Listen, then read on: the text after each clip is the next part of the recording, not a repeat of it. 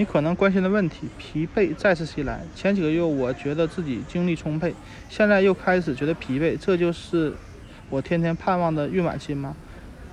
孕期充满了起伏和变化，不只是情绪和性欲，精力也是。孕早期标志性的疲惫之后，孕中期往往精力旺盛。你在这几个月里的舒服日子，可以做一些喜欢的活动，运动、做爱、旅行。但这三个月过后，很多准妈妈再次发现自己开始疲乏力。每日只想躺在沙发上，这不奇怪。一些女性在快到终点线冲刺时仍然很轻松，但你疲惫也很正常。最主要的原因是在你的肚子里，毕竟现在那里的负担越来越重，携带这么多出来，出来的重量很费体力。另外一个原因是增加这部分体积，让你晚上无法。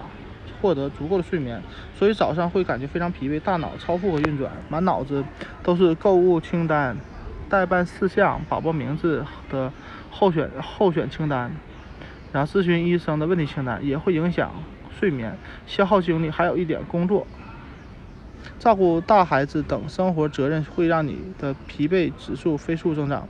和往常一样，疲惫只会身体。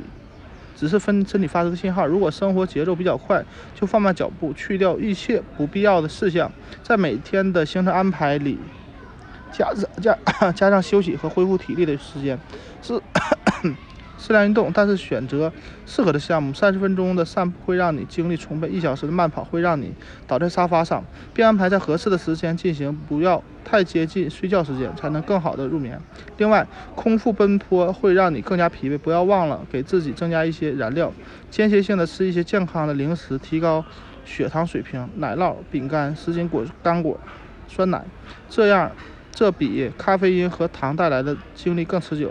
最重要的要记住，晚孕晚期的疲惫是大自然告诉你需要储备精力的，你仍然需要争取每一次储备力量的机会，这样才能阵在阵痛、分娩及接下来的养育宝宝时发挥得更好。想知道怎么样高效储备体力吗？